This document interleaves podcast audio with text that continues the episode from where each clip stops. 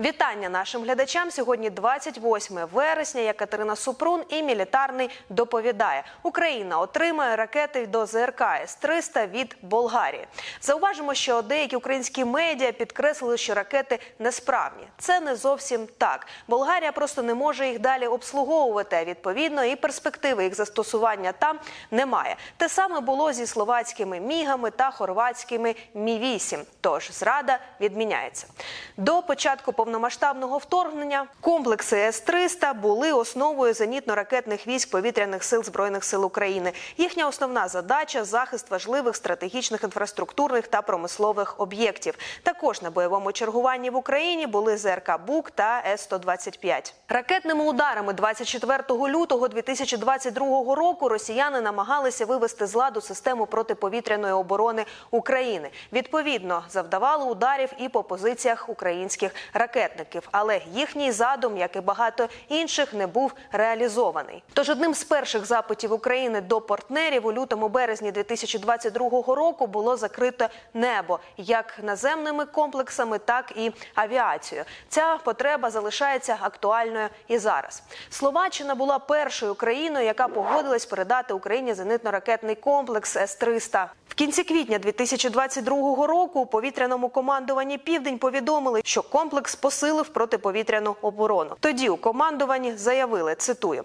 ЗРК С-300 ефективно виконує свою роботу проти значної частини об'єктів російських окупантів та може збивати літаки, крилаті та балістичні ракети на дистанції від 5 до 150 кілометрів. При цьому неважливо на якій відстані летить ціль 10 метрів або 27 кілометрів. Водночас повідомлялося, що умовою передачі озброєння були гарантії, що системи протиповітряної оборони будуть замінені на інші від держав-партнерів Словаччини по НАТО. Можна припустити, що окрім політичної підтримки України, тут була і практична складова проблеми з обслуговуванням комплексів. На підтвердження цієї тези можна навести слова тодішнього міністра оборони Словаччини Ярослава Надя. Він зазначив, що С-300 мала вичерпний технічний ресурс та мінімальну працездатність. Крім того, на озброєнні Словаччині був тільки один комплекс ППО, і це був С-300. На заміну на території країни розгорнули чотири батареї ЗРК Петріот. С-300 – це радянський, а потім російський зенітно-ракетний комплекс. Він виготовлявся з середини 1970-х років.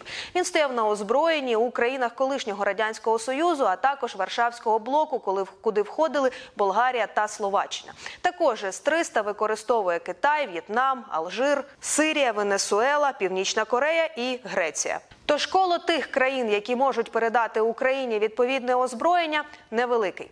В вересні минулого року Греція відмовилася передавати Україні свої С-300, оскільки це послабило протиповітряну оборону країни. Ще одна причина ліцензійна угода з кінцевим користувачем. Греція не може передавати озброєння третім країнам без погодження з Москвою.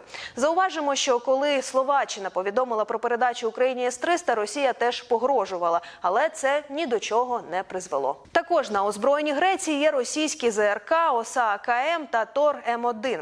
Минулого місяця грецькі медіа повідомили, що уряд не продовжуватиме контракти на обслуговування цих систем, що призведе до того, що вже за кілька місяців вони будуть непридатні до експлуатації. Також підкреслили, що С-300 взагалі давно не обслуговувався. Тож теза про те, що його відсутність послабить грецьку протиповітряну оборону, можна ставити під сумнів. Ще в листопаді минулого року США пропонували Греції відмовитися від російських комплексів. Пізніше уряд країни заявив, що це можливо, якщо системи замінять на Петріот. Тож, ймовірно, скоро з'являться новини про передачу комплексу чи елементів комплексу С-300 з півдня Європи.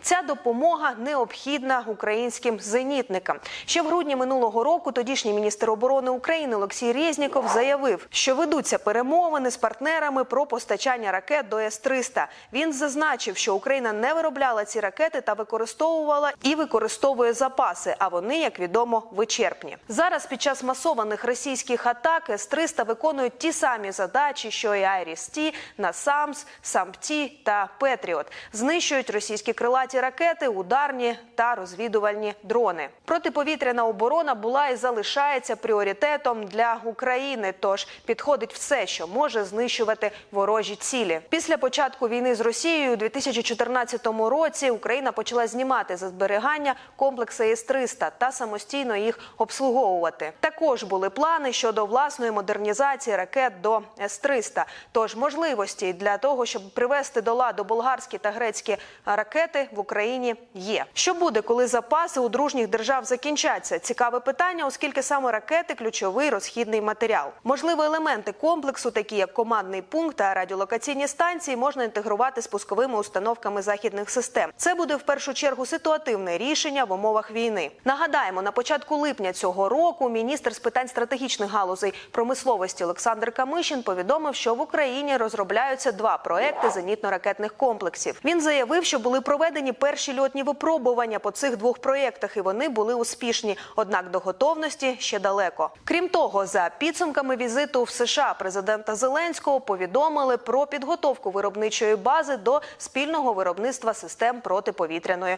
оборони. Будемо разом працювати, аби спільно з Америкою Україна виробляла необхідну зброю. Це новий рівень нашої єдності, копродукція в оборонці зі Сполученими Штатами це історична річ. Нова промислова база, нові робочі місця для обох наших народів. Україна зможе виробляти, зокрема, ППУ. Що саме це буде наразі невідомо, але де дізнатися, ви знаєте на мілітарному. Читайте наш сайт, підписуйтесь на телеграм-канал і також на наш канал на Ютубі. Побачимось в наступних відео.